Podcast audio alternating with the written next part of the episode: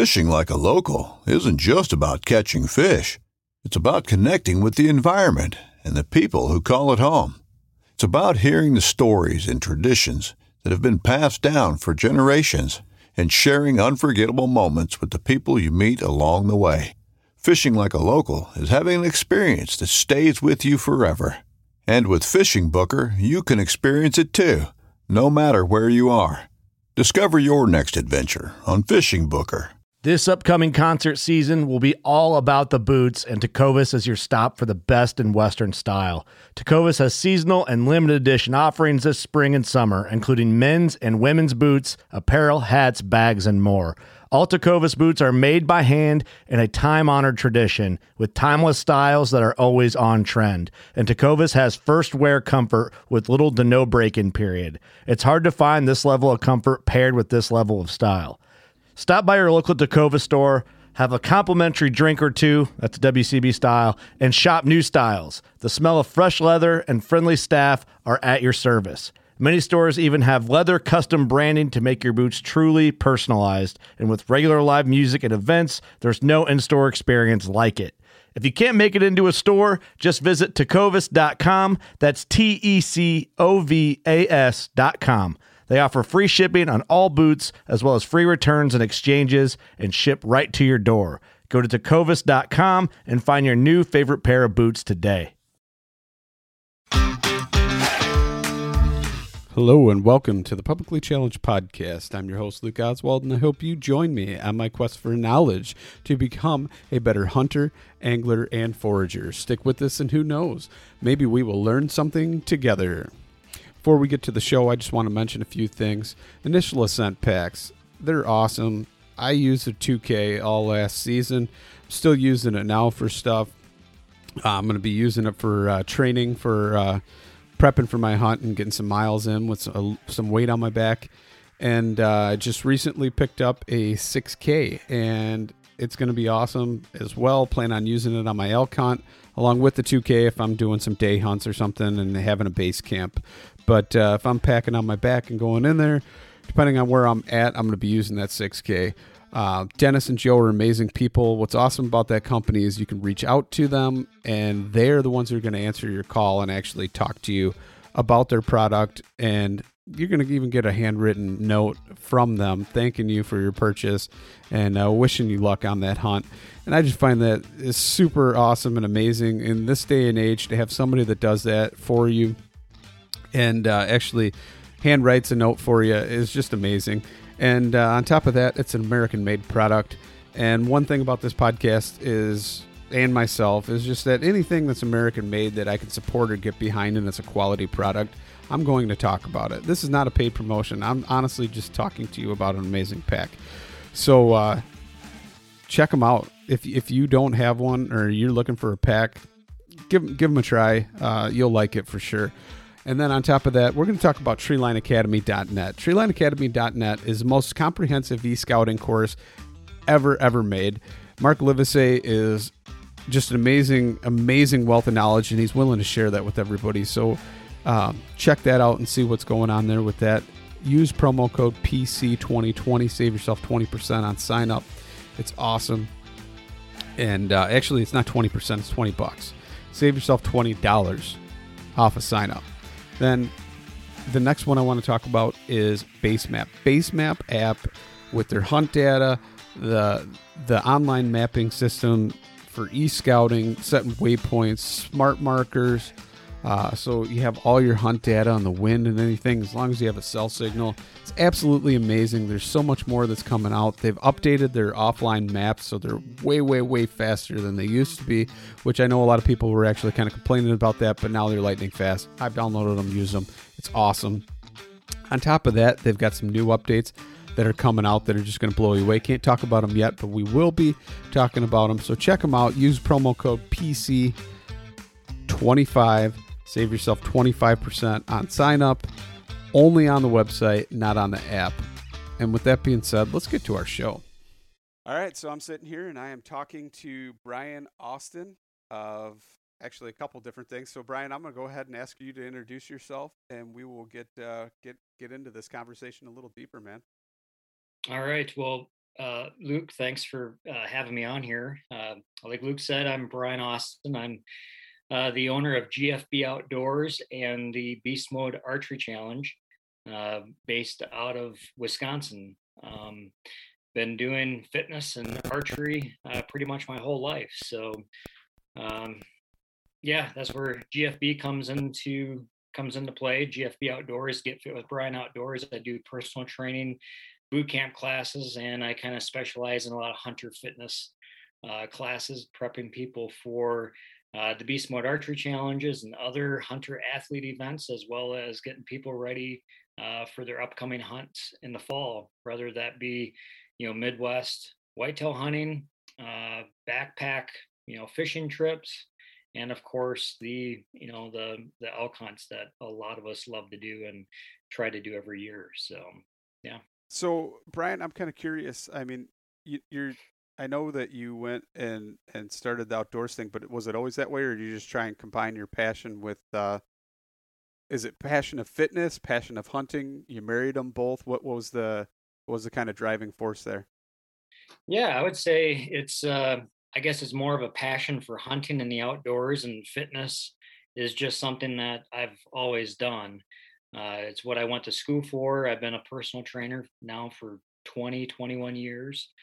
Uh, and uh, I guess fitness was always uh, uh, an important role in my, in my life, uh, just to be fit and doing different activities. And then it wasn't until, oh, maybe six years ago when I started competing in the Train to Hunt events.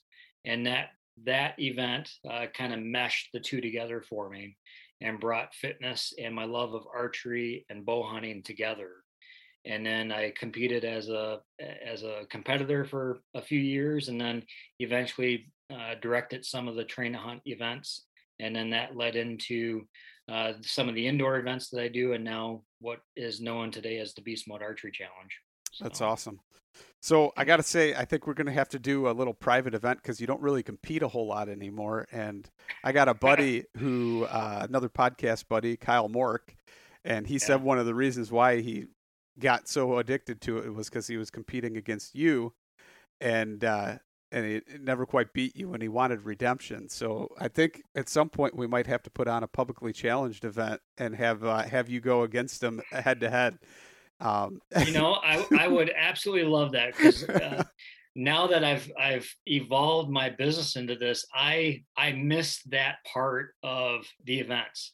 You know, now instead of, you know, training for two hours a day, uh, I'm I'm preparing for the event in one way or the other, whether that be a social media post or coming up with uh, some of the regulations and rules for the events. But yeah, my my training has significantly declined. Uh, you know, I still get out and practice with my bow several times a week. Uh, I do my boot camp classes, and I try to do my hunter fitness stuff when I can. But uh, when I have fifteen, twenty people in that class running around with their bow and arrow, I can't really be participating and making sure everybody's safe and doing the right thing. So, dude, I would I would love to do something like that, but I just need several months in advance to train for it. I've, I'm I'm not at my peak uh, peak fitness like I used to. No, be, neither so. am I due to the all the stupid shutdowns and all that kind of crap.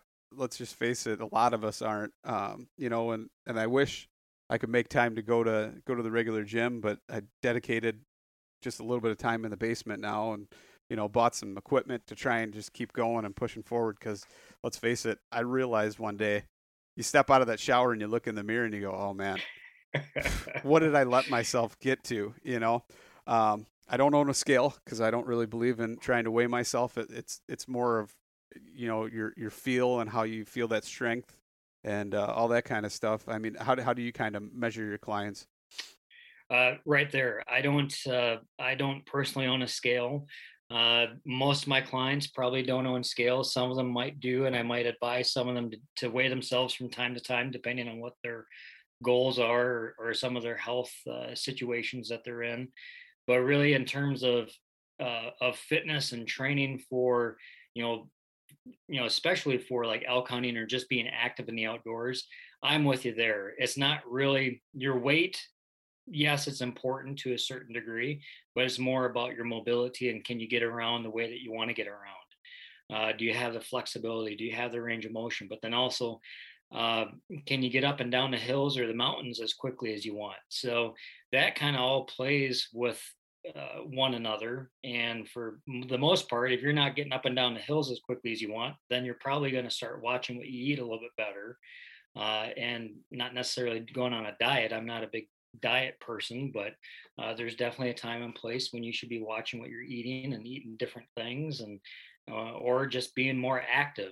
You know, it's it's the old saying, you can't out train a bad diet. There is some truth to that, that, you know, we shouldn't probably be eating ice cream every night right before bedtime as, as much as we want that. Uh, that does catch up to us eventually. So I've been doing uh, the intermittent fasting thing right now, and I'm trying to go like sixteen hours without food and just hydration to keep my body to get itself to repair and everything. What What's your kind of thoughts on that? Do you uh, condone yeah, it or I've, go against it or what? I, I've done that. I, I think I've I've tried to do that myself. Uh, I know people that have had great success with it. I know people that haven't had great success with it. I think each person needs to test that out and try it out on their own. For me personally, it's uh, I didn't see a big weight loss. I might have felt a little bit better, but uh, just with my schedule, uh, when I was trying to get that sixteen and eighteen hour fast, I was getting lightheaded and dizzy. And when I'm working with clients all morning long, um, I get irritable as well when I don't have food or something in me. So uh, for the sake of of keeping my clients around me, I've I've had to, you know, limit my intermittent fasting. But I tell you what, after this past week and the amount of food I ate, I feel like I need to fast for like two weeks. So, um, but no, I, I think that there's a time and place for that. I think that uh, that it's going to work for some people and it's not going to work for others. Really. Yeah, I don't know if um, I've necessarily uh, actually shedded weight, but just the fact that I force myself to hydrate more. Um, you know, you're more cognizant of, of your intake when you're doing that. So, um, you know, I only, only drink one cup of coffee now, because if I drink any more than that, oh. I start getting jittery. I start, uh, you know, having all those other things, and it forces you to drink it like you probably should be drinking it black anyway. Um, and, and then I notice though that I hydrate more because of that. And then I actually feel better. I'm more alert, more awake in the morning. I mean, let's face it, our bodies are so dehydrated anyway from just waking right. up and it doing the natural processes that normally what's the first thing people do? They go g- grab coffee, a diuretic, and they actually dehydrate themselves instead of rehydrating. And then they get that huge crash. So I will say from that standpoint, it's really made a difference in my lifestyle that way. But other than that, I don't know necessarily if it actually Um, changes. Plus, like the first week I did it, I noticed that I was so hungry, I'd, I'd almost gorge on food versus trying right. to, uh, you know, actually just eat my normal meals where you're actually just skipping a meal. And, and uh, but I, I'm finally getting the groove of it. But there was a point where I, I was at work and it was like week one, day three, and I started getting lightheaded, dizzy, all these different things, and just almost feeling nauseous even. And I told the guy, I said, a guy I was working with, and we had a place we had to go, and it was a super, super hot thing we had to go into and go work on something. And I go, there's a fifty-fifty chance I'm either going to puke or pass out. And he looks at me. He's right. like, oh, come on, Lukey, you can do it.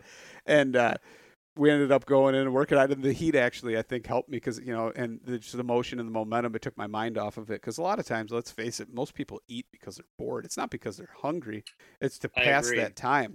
And, uh, right. it, and it's also made me cognizant, especially in the morning. You know, I've got meetings and stuff going on, and it's like the in between those things, that's when the boredom sets in and you start eating things versus actually, um, just focusing on hydration and doing other tasks. So in that aspect, I think it's worked pretty good for me. Yeah. I, I think, uh, you, you know, you kind of touched on a few things there. One, uh, that kind of reminded me that intermittent fasting is probably going to work for people that are just looking to make a change to be healthier, uh, maybe to try to change their, their weight or their body composition. But I don't think it's something that's great for people that are trying to train and be athletic for an event like at the Beast Mode Archery Challenge event. Uh, or if they're, uh, you know, putting on a lot of miles running or a lot of miles packing. I think, uh, you know, it's okay, but I think that they would benefit or have better performance if they were eating a regular diet than doing the intermittent fasting. That's just from my experience in working with people, but to each their own. And some people might have different results from that. But But back to your point about the one cup of coffee a day, I'm down to one pot of coffee a day, so I'm I'm I'm almost there, I guess. I, that's that says something though, because I am a not only a coffee junkie but a coffee snob, and most coffee that people drink, I'll turn my nose to it, and I, I roast my own coffee. I, I I grind my own coffee. I only drink coffee that's been ground fresh. you know, wow. I'm pretty bad about it, you know, but um, so it's easier for me because now I have to bring my own coffee. I press it out. I use the little aero press and make my own cup, but it's just yeah. a better cup. It's easier to drink it. I will say that it's easier to drink it black than, than the other stuff, but I mean, that's all, you know, health choices anyway, right? Right, um, exactly. But, so I'm kind of curious, what's your take on intermittent fasting? Because lately I've I've been uh, getting up and running on the treadmill first thing in the morning, and then, you know, hydrate the rest of the day until it's time for lunch. But w- what's kind of your thoughts on that? Uh, again, I, I think uh, for for weight wise, for health wise, I think you'll probably be fine with that. Uh, you know, studies do show that uh, people, if you're training to be, again, athletic or for a certain event, you're probably going to have a better results by having something before that workout, uh, just to kind of spike up that blood sugar a little bit and give you a little bit of energy. But uh, it really comes down to, you know, and I've been asked a thousand and one questions about diet and exercise and stuff. And it really, th- there's not necessarily a wrong and right way of doing things. It all depends on what your goals and your objectives are, and to match that with what your daily habits should be. You know, the daily habits of a marathoner are going to be a lot different than the daily habits of a power lifter. So yeah, I, I mean, for sure. It, it, yeah. You know, the work, the workouts of a power lifter isn't, isn't wrong or isn't bad, but if you're trying to train for a marathon, you, you know, you probably should be doing different stuff. So that's why I say there's no wrong or right way. It just depends on what your goals and your, your objectives are, and the test, test things and play around with things. The whole intermittent fasting or doing workouts, uh, fasting, see how it works. You know, some people do great. Other people, you know, they totally bonk halfway through it. So is it really worth doing that workout? And you're not, and you're only doing half of the workout or half of the intensity as what you could be because you're fasting. That's still to be determined, and to each person to figure that out. So, right. Yeah. Right. No, I will say mine's not a full workout. It's actually just getting on and doing a little bit of a run. But um, I'm kind of curious. So let's talk about like a hunter then. What um, are we, I mean, like high intensity, uh, different interval training, what kind of stuff for the guy that wants to go out and hit the backcountry and hit it hard, something like that? What do, what are you focused on? Yeah. So I guess you could break it up uh, into, you know, seasons, you know, like we have winter, spring, summer, and fall. You could almost break your workouts to kind of match those seasons. You know, uh, you should be, I think the one area that some hunters uh, kind of avoid is, is strength training. Uh, you know, in order to have, in order to be able to climb a mountain, you have to have strength. I mean, of course, you have to have endurance and cardio and stuff, but if you don't have the strength to get yourself up the mountain, uh, it's going to be a struggle fest. So I think a lot of times when people struggle, especially in the mountains, it's maybe not necessarily that they don't have the cardio, it's that they possibly don't have the strength, especially if they're carrying uh, a weighted pack on, which we probably are all doing that. So I think if people focused on building strength early in the season, uh, and then transitioned into uh, some longer pack hikes and building that cardio and building that base, and then adding in some high intensity training, something you don't have to do every day, but definitely at least two times, maybe even three times a week. Um, you know, there's all that is playing on different energy systems in our body. Uh, we need strength to carry a heavy pack. We need cardio to be able to go all day along with stamina. But then we need that high intensity training, because a lot of times, let's say we're going after that bugling bull and we have thirty minutes of light left. that's not really yeah. going to be, that's not endurance anymore. That's all high intensity. And you're kind of working with your anaerobic threshold there of going as fast as you can for as long as you can. So that's something I think also a lot of people kind of avoid because it's uncomfortable training. You know, going out for a run or doing a pack hike, you're kind of in that com- that comfort zone. But then when you start doing high, you know, bursts of energy, whether it be sprints or hill repeats or whatever it might be, that's where we're going to get uncomfortable. Our heart rates are going to rise. We're going to get nauseous and stuff like that.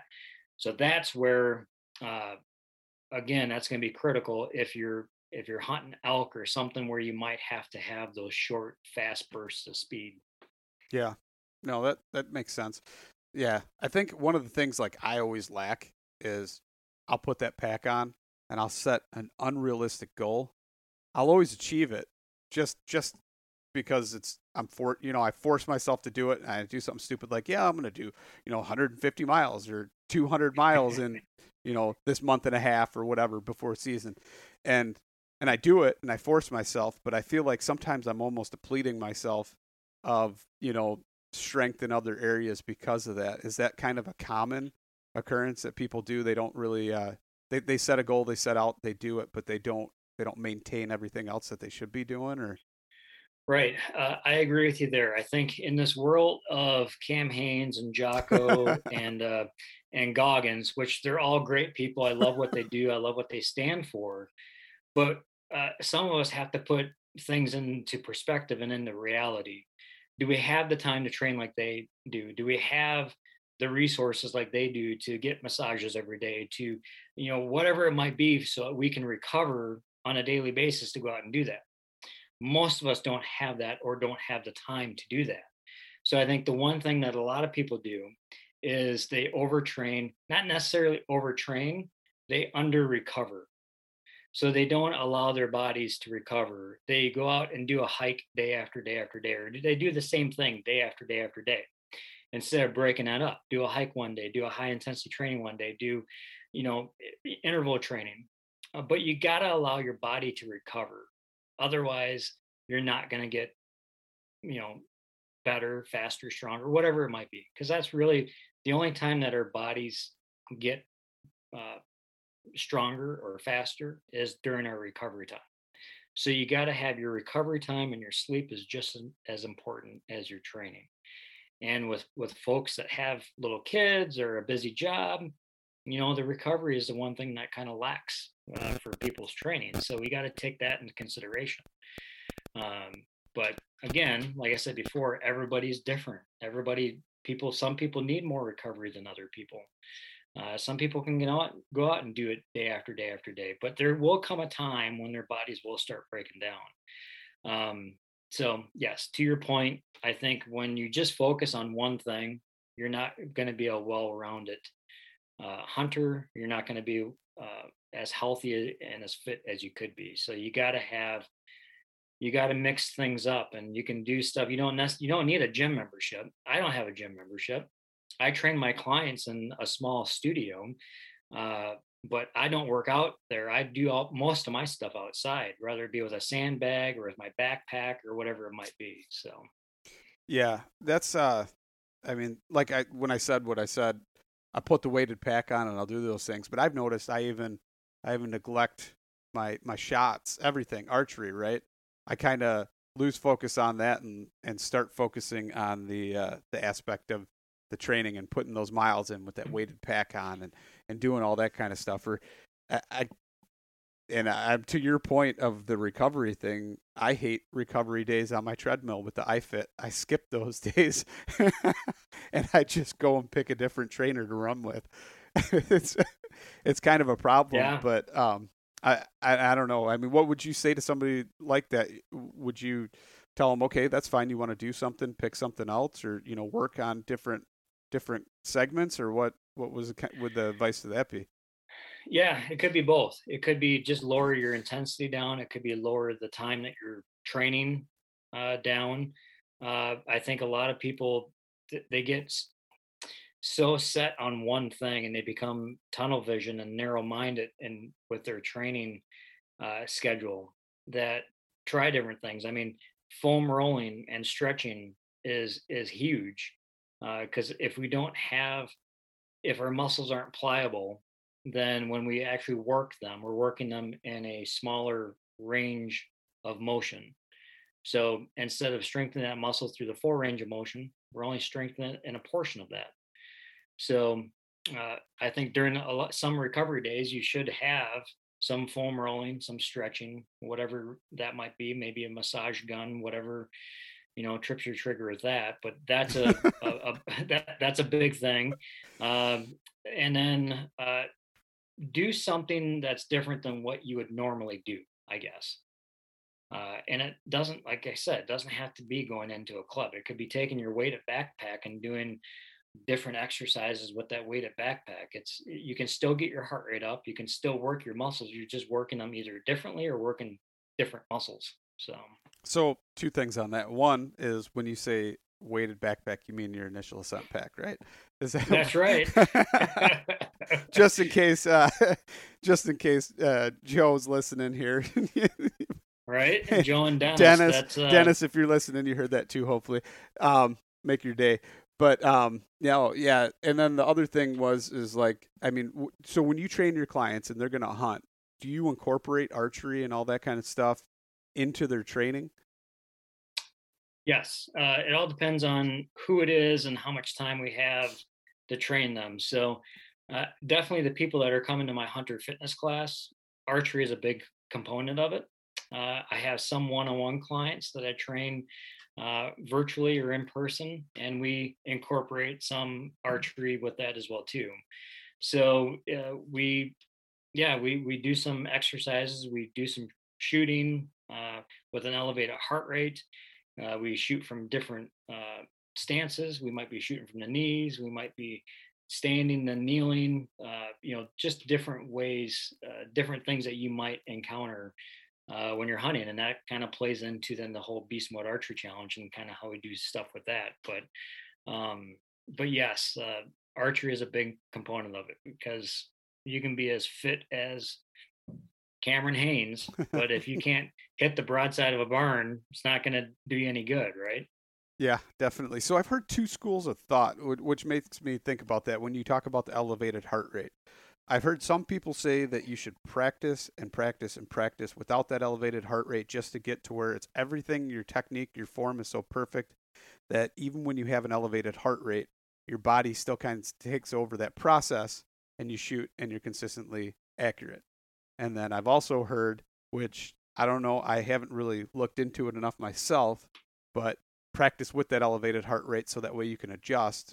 Even though the other people in the school of thought say that with that elevated heart rate, you're you're forcing those shots to be accurate under that heart rate, in which case you actually make yourself a worse shooter in the other direction. I don't know what. So what's kind of what's what's your thought on that? Because it sounds like uh, you're one of the guys that goes goes with the elevated heart rate in practice.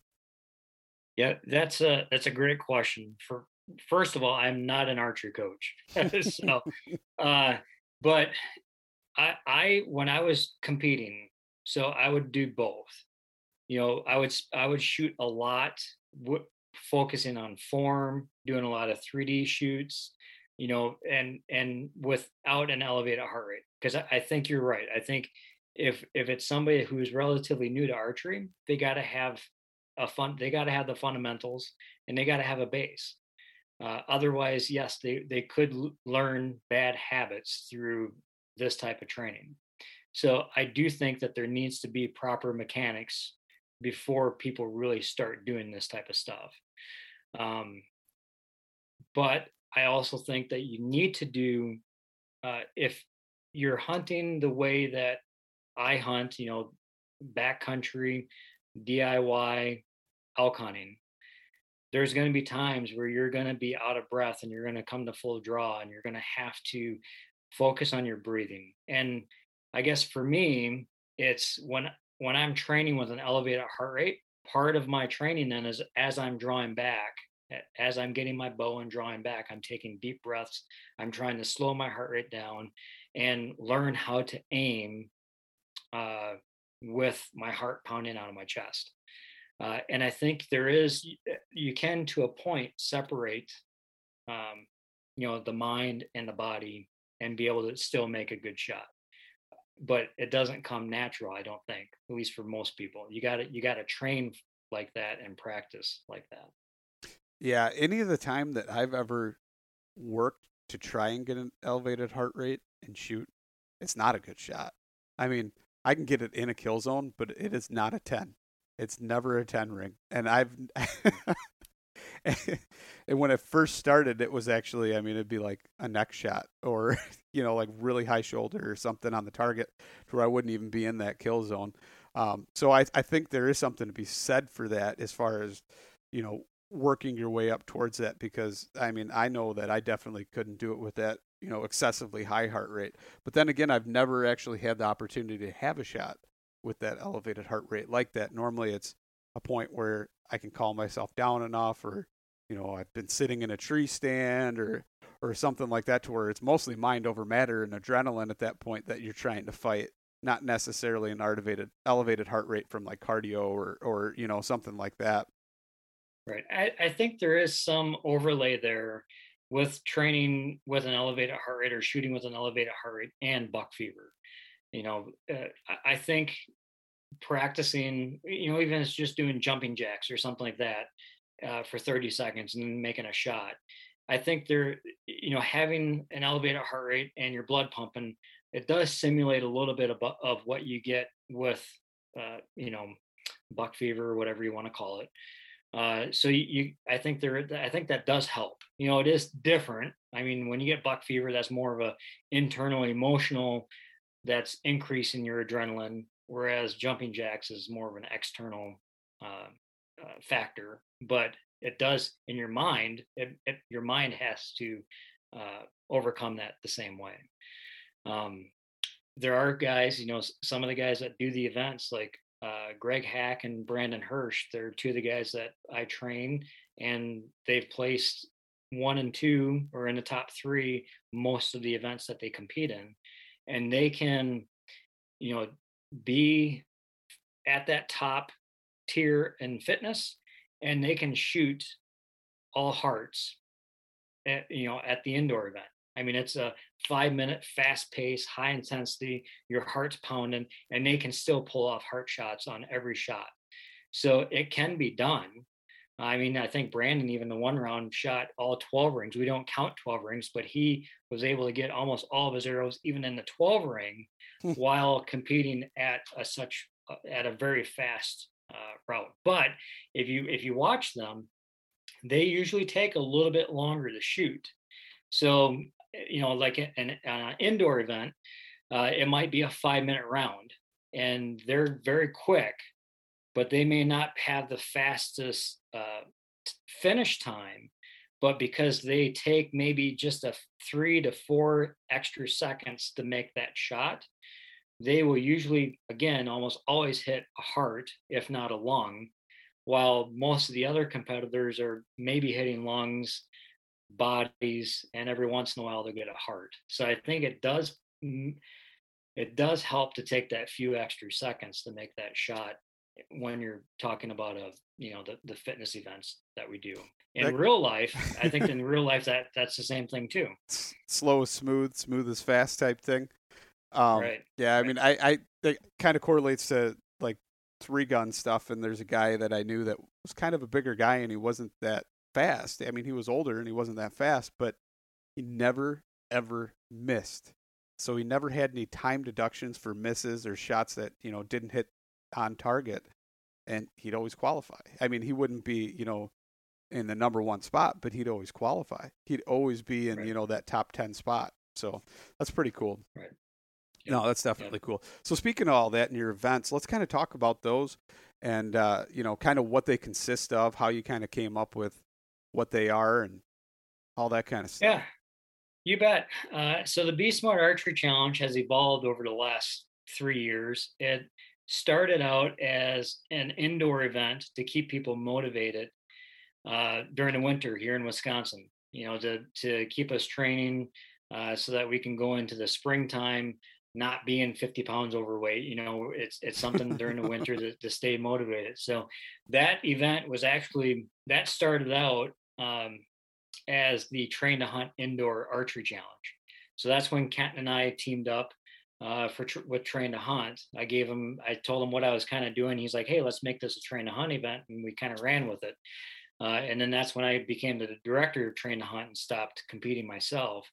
And then after a year of that, I brought it back as Beast Mode Archery Challenge, and then started, last year was the first year of having outdoor events. Of course, with the pandemic, it wasn't a good year, A, to start uh, uh, competitions, um, and and B, to have them, uh, you know, during that time frame. So the events last year looked a lot different than what they're going to this year, just because we have less restrictions and stuff.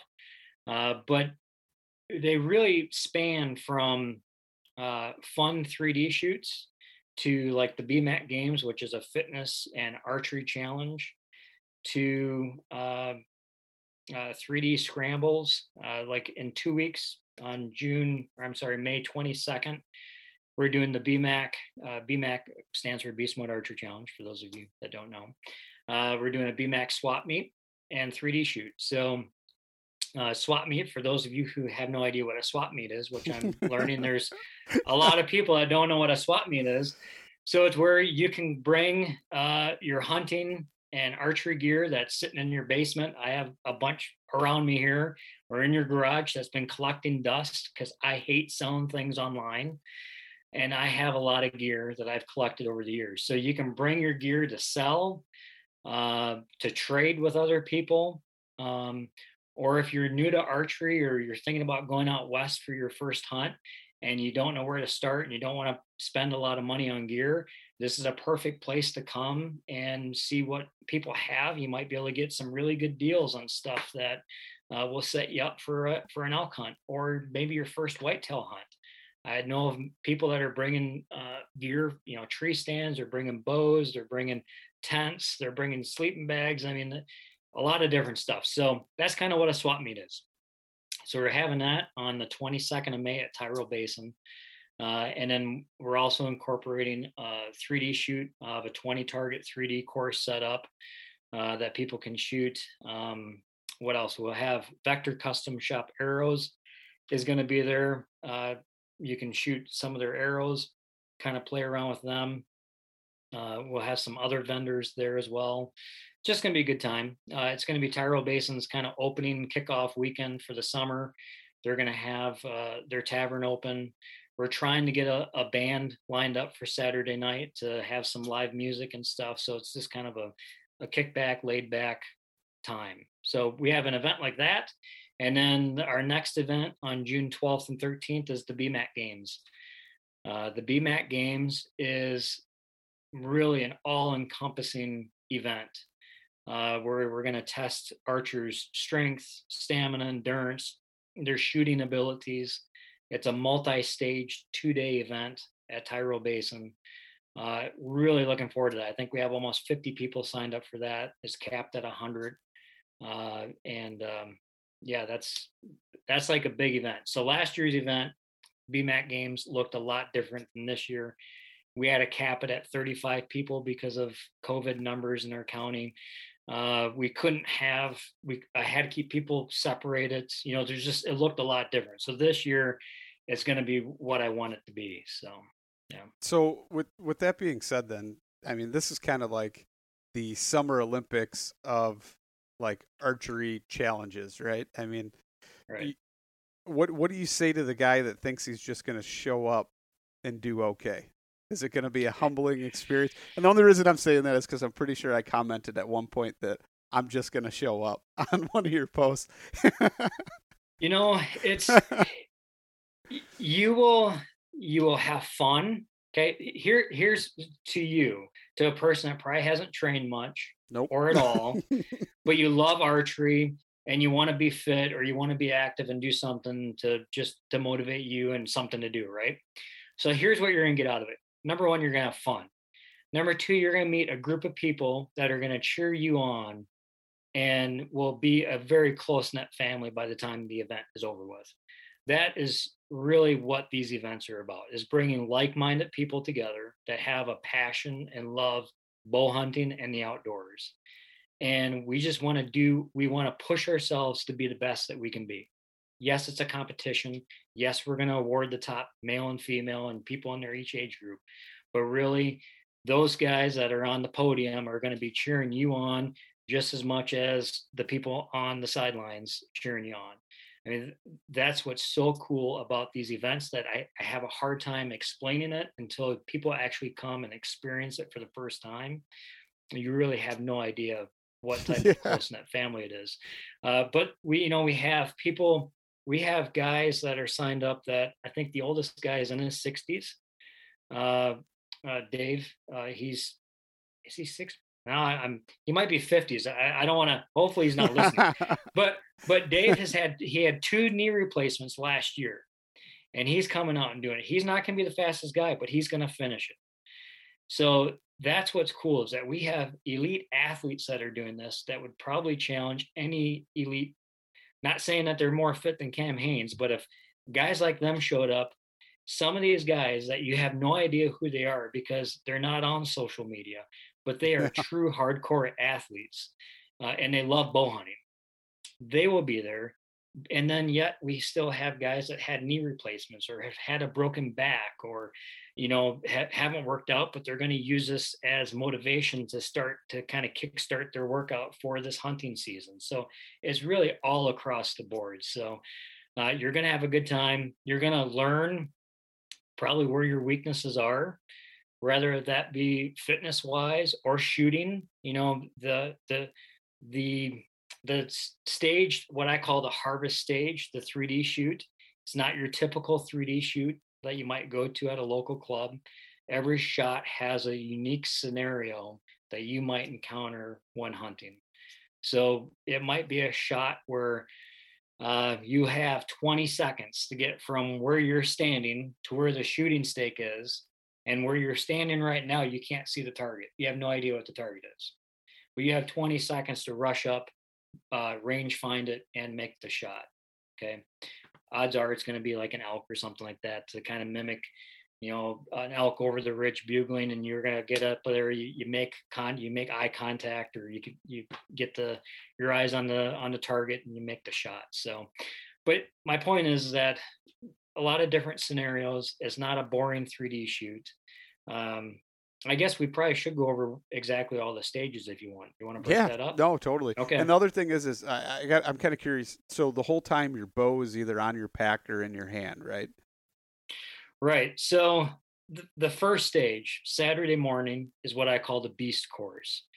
So the Beast Course is going to be for the Wisconsin event. We have one in Wisconsin, one in Pennsylvania, but the Wisconsin event is going to be around a five K. Right now, it's about three point one, three point two miles, give or take a little bit. Uh, you're going to have your pack, and for a guy your age, you're under forty, right? You're a young I guy. Am. Well, not that young, okay. But creeping up on it. So you're going to have a pack, and you're going to have to be responsible to have a pack that weighs forty pounds. Okay. And then that course, you're going to have, you can either carry your bow in your hand, or you can strap it to your backpack. Uh, I recommend having trekking poles and probably boots or something with good ankle stability, because I take you over the most challenging three miles that Tyrol Basin has to offer. You're going to be running up, I say running, probably walking, hiking, up a drainage ditch that will probably have water in it if it rains beforehand.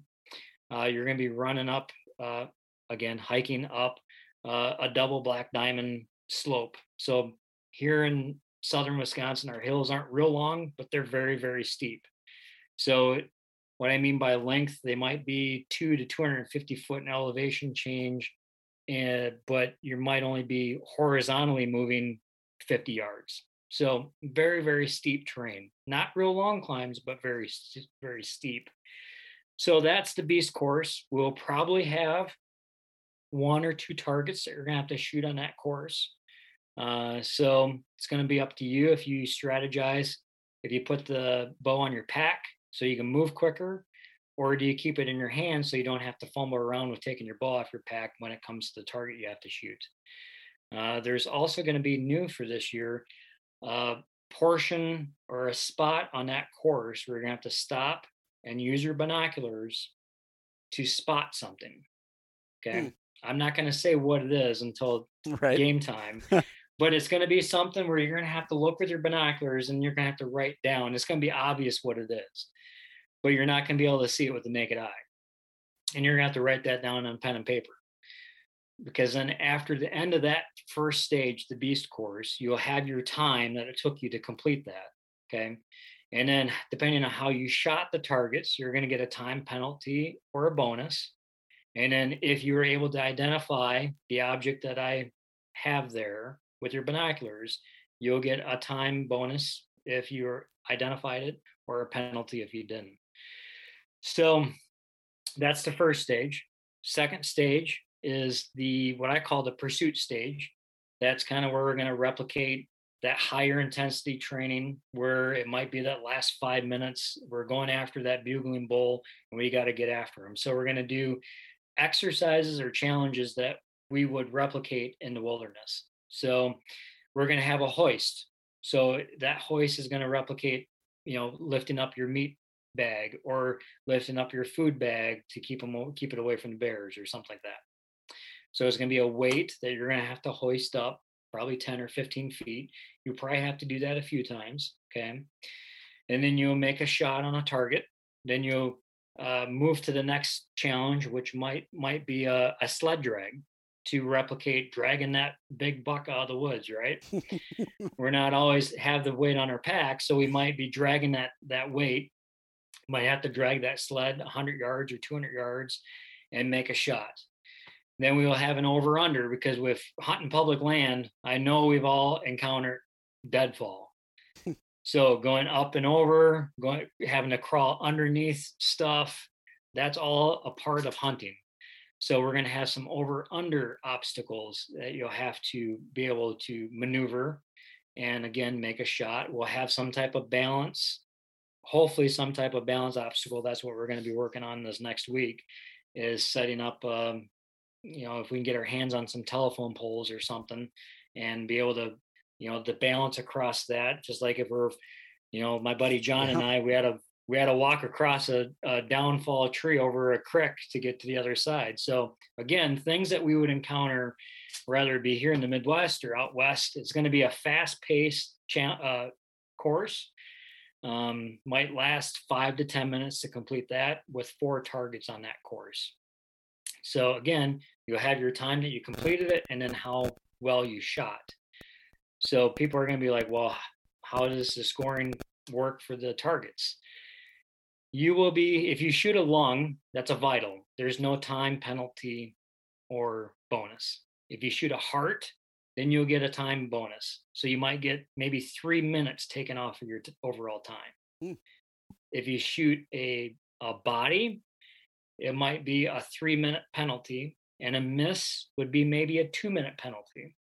So we penalized more for a body than a miss, because in real-world situations, if you hit a body, wound an animal, it's going to take you a lot longer. You're going to be tracking that animal. You don't know if it's going to be if it's a fatal wound.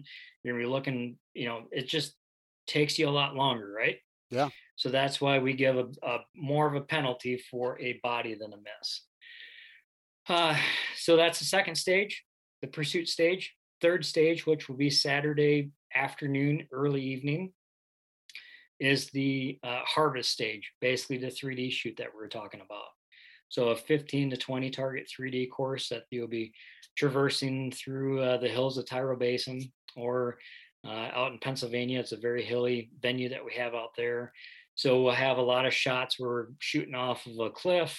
We'll have steep uphill shots, uh, shots where it might be angled, uh, maybe a quarter and away shot, whatever it might be. So uh, the third stage is a three D shoot. And then for the Wisconsin event, Sunday morning is the pack out stage.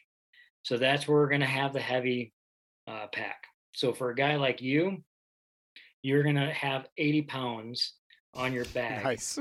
That you're going to have to pack up the hill. So uh, I think for, for men, and uh, the open men, forty and under, it's eighty. For guys forty and over, it's seventy, and fifty and over, it's sixty. So I, I tailor the weight depending on your age group. Same with women. I think women, women's open is sixty pounds and it drops to fifty and forty. I can't remember all that's on the website, but uh, so that's the pack out stage. You won't have to carry your bow, but you're gonna have to carry a lot of weight. Uh, I have, there's the option to sign up as a team. And right now I think we have ten teams signed up. So the advantage of signing up as a team, you do the, uh, the beast course, the first three stages you do together. Okay.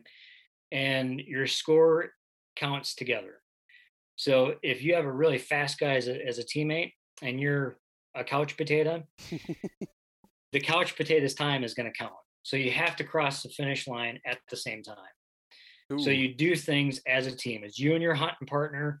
You're, you know, you're stuck together for the duration of your hunt, and you're going to, everything is going to count together.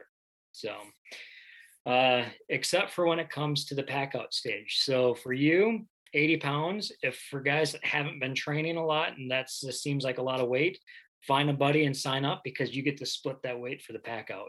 What if so you, what you, if... you would have to carry forty and your buddy would have to carry forty. So what if, so. uh, what could you get like a, a bonus or like take time away from your time or something? If you say, I'm going to carry a hundred pounds or something like that instead.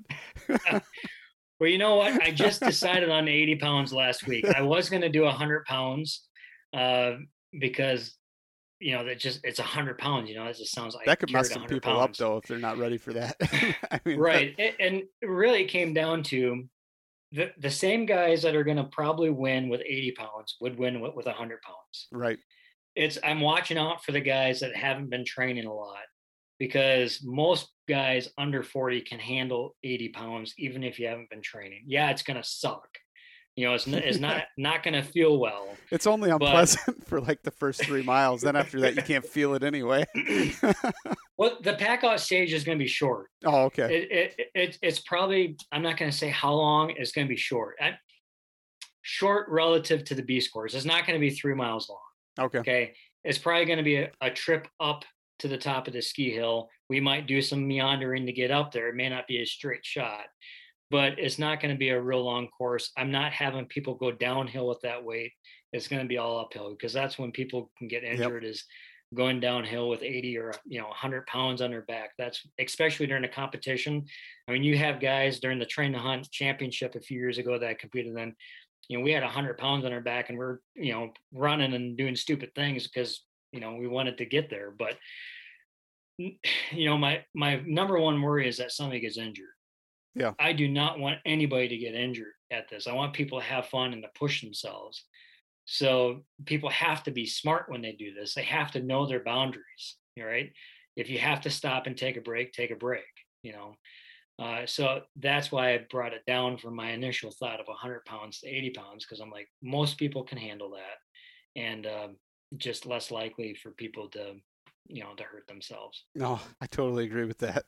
That is uh, that is something that, you know, if, if somebody's not used to that, that, uh, definitely could hurt them. I like I like to think that it's a Midwest pack out, not a uh, West pack out, but it's definitely shorter, right. shorter than your average Western pack out, right? Um, you know, for most people, I guess, I don't know. But right. Well, I do have, uh, so I have two divisions for the B MAC Games. I have the Mountain Beast and I have the Covert Beast. So the Covert Beast division is is for the kind of the Midwestern hunter. Everything is the same. You you use less weight for the uh, for the first three stages. So for men's open, I think instead of forty, it's thirty pounds. And then for the pack out stage on Sunday, you're not packing out, you're dragging out. So you're going to have a heavy oh. sled that, that that you would drag. So at least at least it's not on your on your pat on your back or on your uh, back. But to be honest with you, out of the almost fifty people we have signed up, only two people are signed up for that division. So, so, it, so if anybody's listening and you're in shape and you think you could do it, you might be a shoe-in if if you want an easy win. But who wants that, right? I mean, let's face it. You if you want to compete, you want to be the competitor, not not the guy who shows up to get the participation trophy. But right. I, I, I might do away with the covert division. If if nobody else signs up for that in the next couple of weeks, I might contact these two people who are signed up and say, hey, how about you you you bump up to the Beast division. And if you're worried about that weight, how about you two form a team together? So, and you, you can, you, you can form co-ed teams, and you can have teams of different age groups. Ooh, so that would be say, a bonus, right? Yeah. So if you signed up, let's say the both of us signed up as a team, you're under forty, I'm over forty. So you would only carry forty pounds because that's half the eighty pounds that's required of you. Since I'm over forty, I'm going to be carrying seventy pounds, but only half of that would be thirty-five.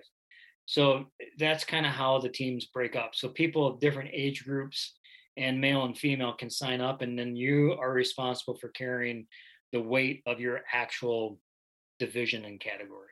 So hmm. Nice. So complex. I, got, I know it. I'm well, making it much more complex. I got to be honest though. I mean, I think I would rather do a pack out than a drag out, because if there's one thing that shows you what physical condition you're in in November or, you know, October, is when you do that drag out. It could be a half mile or, you know, just a couple hundred yards through some really rough terrain.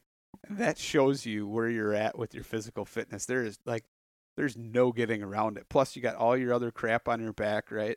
Unless you're the guy that goes back for it. I don't know. Normally, when I do this, I just want it one and done and get out of the woods. And it gets tough. You, it, it, it's very tough. I mean, my buddy John, he shot a buck uh, public land this past, I think it was uh, Halloween weekend.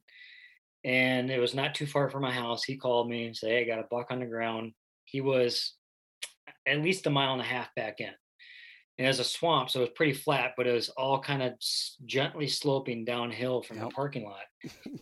I tell you what, that thing, that bucket took us over an hour and a half to drag out. We had, and we both had our Initial Ascent packs. I saw, I saw we, the pictures, man. Yeah. Because we, we, we, we thought that, I was like, all right, let's quarter it out and carry it on. I was like, but John, I was like, I have this crazy idea for the B MAC Games this coming year. So I want to test out just to see how much of a suck fest it is to drag this deer a mile and a half to the car. So instead of packing it out in our packs, we drug it out in a sled. And uh, it's it was it was a suck fest. I mean, people think that it, you know, just dragging something is going to be a lot easier, but no, it, it is not. Well, that's like, so my deer this year, one of them that I got, I ended up, I had to drag it. It was only about two hundred yards to my canoe. And my canoe with the gear and me in it went just fine over like two inches of water, maybe three. I don't know. But by the time I put the, my gear and the deer in it and started dragging that canoe back out, I couldn't get that canoe out through the mud. And I sunk straight in that mud all the way up to my knees.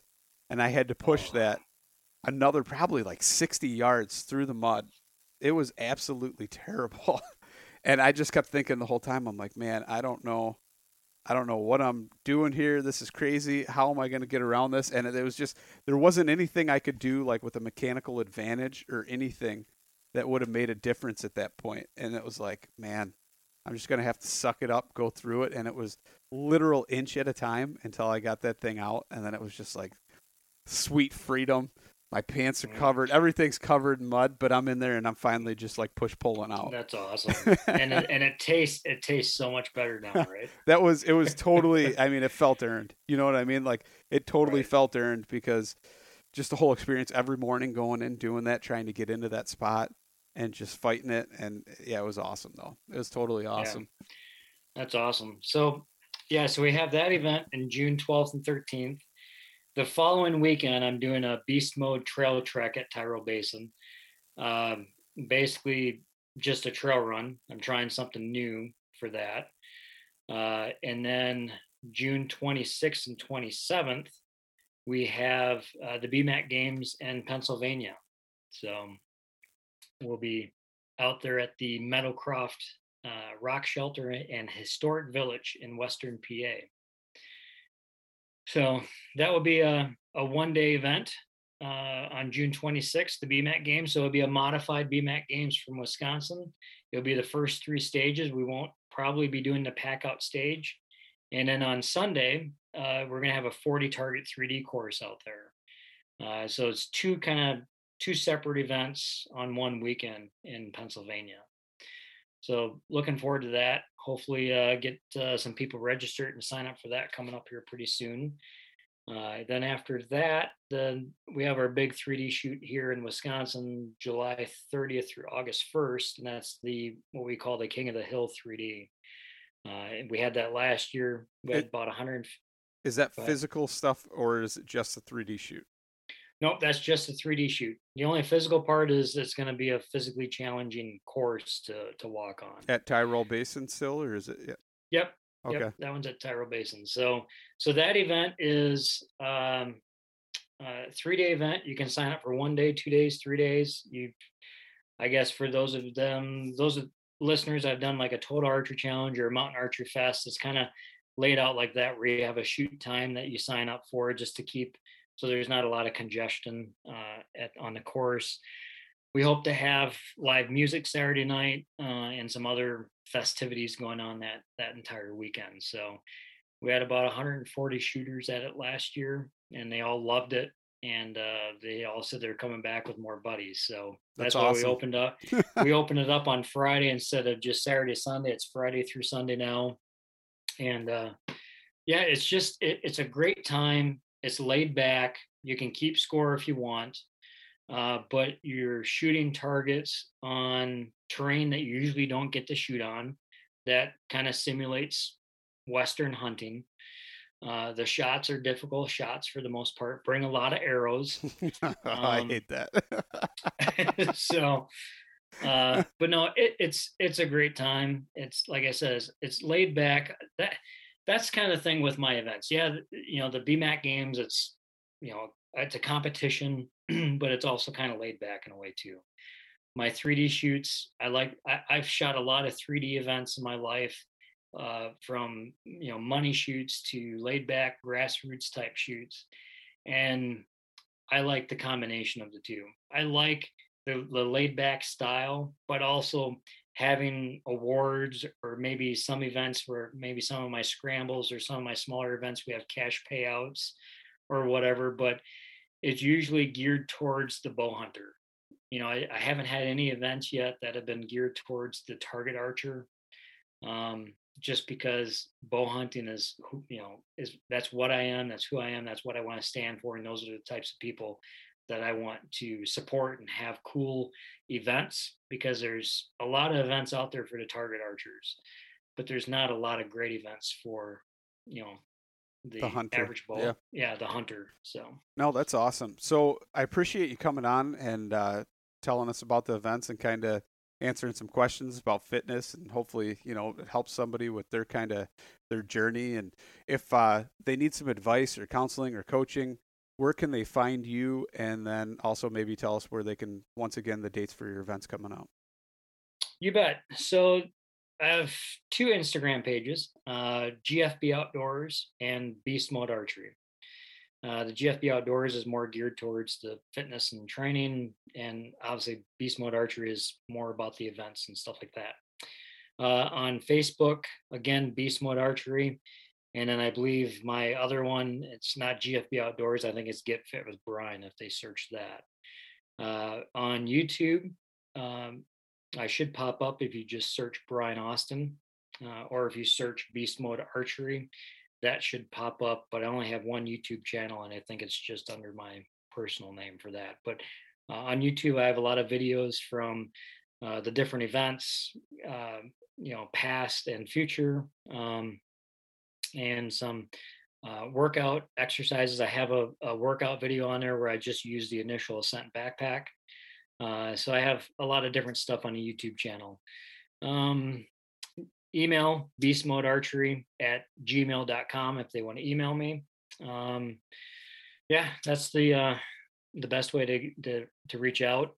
Um, my cell number is on my website. Uh, if they want to call, feel free to call. Texting is the best way if they have a question that they want to want me to get back to right away, especially if it's about the event or something coming up. But uh, most of that stuff can be found at beast mode archery challenge dot com is a website where they can learn all about the all the different events that we have, the dates, the registration is on there. Uh, G F B outdoors dot com is my other website for my personal training and fitness stuff. Uh, I know I have too much crap that I no, it's all good, man. Or, it's all good organized. Um, but yeah, the the date. So May twenty-second is the swap meet and three D shoot at Tyrol Basin. Uh, on that Sunday, we'll probably do a pack hike, and we might I might open up the three D course for a few hours as well too if people want to come shoot on that Sunday. Oh, I forgot, on that Saturday during the swap meet, we're also doing a clinic. Uh, my buddy John is doing a clinic on on saddle hunting, on how to hunt out of a tree saddle using the Trophy Line tree saddles. Uh, you know, just the benefit, the, maybe the pluses and minuses to tree saddle hunting and stuff like that. So we have that going on. And then I'm also doing a clinic, because doing what I do and training people and doing these events, that's something I see a lot of people doing wrong, is how to pack your pack correctly, both for the events, but then also for hunting as well too. So that makes a huge difference in the comfort of, of, um, Uh, of doing the events and and backcountry hunting, is making sure your pack is packed correctly. So we got that at the swap meet. Uh, June twelfth and thirteenth is the B M A C Games, again at Tyrol Basin here in Wisconsin. Uh, again, registration, you can find out all the info at beast mode archery challenge dot com. Uh, June nineteenth is the Beast Mode Trail Trek, something new that I'm doing. Haven't really promoted it yet, but that's going to be basically a trail run Uh, at Tyrol Basin, probably a very similar, if not the same course from the previous weekend. Uh, June twenty-sixth and twenty-seventh, B M A C Games in Pennsylvania. Uh, again, that's on the website, in Western Pennsylvania. Uh, we have the B M A C Games on Saturday and a forty target three D shoot on Sunday. Two separate events. If you want to sign up for one or the other or both, people can do that. And then, um, July twenty-ninth, or I'm sorry, July thirtieth through August first is the King of the Hill three D, the big fun three D shoot here in Wisconsin. Again, that's on the website. There's tee times, I call them shoot times, that you can sign up for online. Uh, and then just be looking, uh, probably the best place to stay up to date is on my social media pages in terms of Uh, some some three D scrambles, you know, some other three D shoots that we're going to kind of start popping up and just doing them. You know, I might just decide the week of or the week before, as weather permits, uh, of just doing smaller events at Tyrol Basin. Tyrol Basin is a great venue. It's thirty minutes from my house. Nathan uh, is become a very good friend of mine. He's the new owner. He's, he's owned it for three years, and he's really turning things around there. And uh, I got him into bow hunting, and uh, it's it's just been a great relationship. And none of this would have been wouldn't be around if if if we wouldn't have uh, connected. And uh, and he's allowing for a lot of this stuff to happen. So that's awesome. No, I I think like your area, uh, you know, where you live in Tyrol Basin and all that, it's probably one of the the places in the Midwest that can closely replicate things out in the West. I mean, no, it's not the same, but as close as we're going to get, right? I mean, as far as the Midwest, without the exception of a few, but like, you know, Illinois, you don't really have too many places like that that are that that big. So that's pretty cool. Um, thank you so much for coming on, sharing all, all the things that you did share, and uh, talking about your events. Um, hopefully, you know, people show up and it's an awesome thing, and who knows, maybe I'll even be there too. Um, well, well, I think, I think not to put you on the spot here, buddy, but, uh, but, but I, th- you know, we have four and a half weeks. It's four weeks from this coming Saturday is the B M A C Games. So you have four weeks to train. Okay. uh, I, I think your listeners want to see you compete. I mean, just from the listeners that I know around here that listen to your podcast are like, is this guy going to come do this or what? Huh? So we'll see. I, I th- we'll see. I think you're. I think you're going to have to come and, and participate and get a feel for it firsthand. Absolutely. All right. We'll see. What, we'll see if we can make it happen. Um, I yeah. appreciate it, man. Thanks for coming on. You bet. I appreciate your time, and I appreciate the listeners listening. And and uh, yeah, uh, just thank you for this opportunity.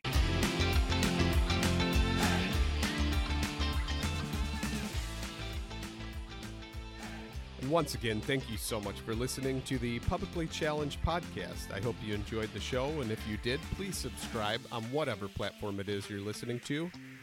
Also, if you could leave a review, that would help us out.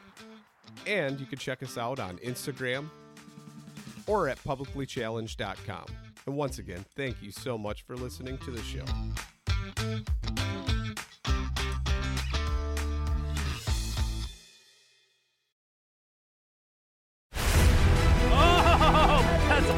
Don't miss Thursdays with Saltwater Experience, brought to you by Golden Boat Lifts, every Thursday night from seven to ten p.m. Eastern on Waypoint T V, the destination for outdoor entertainment.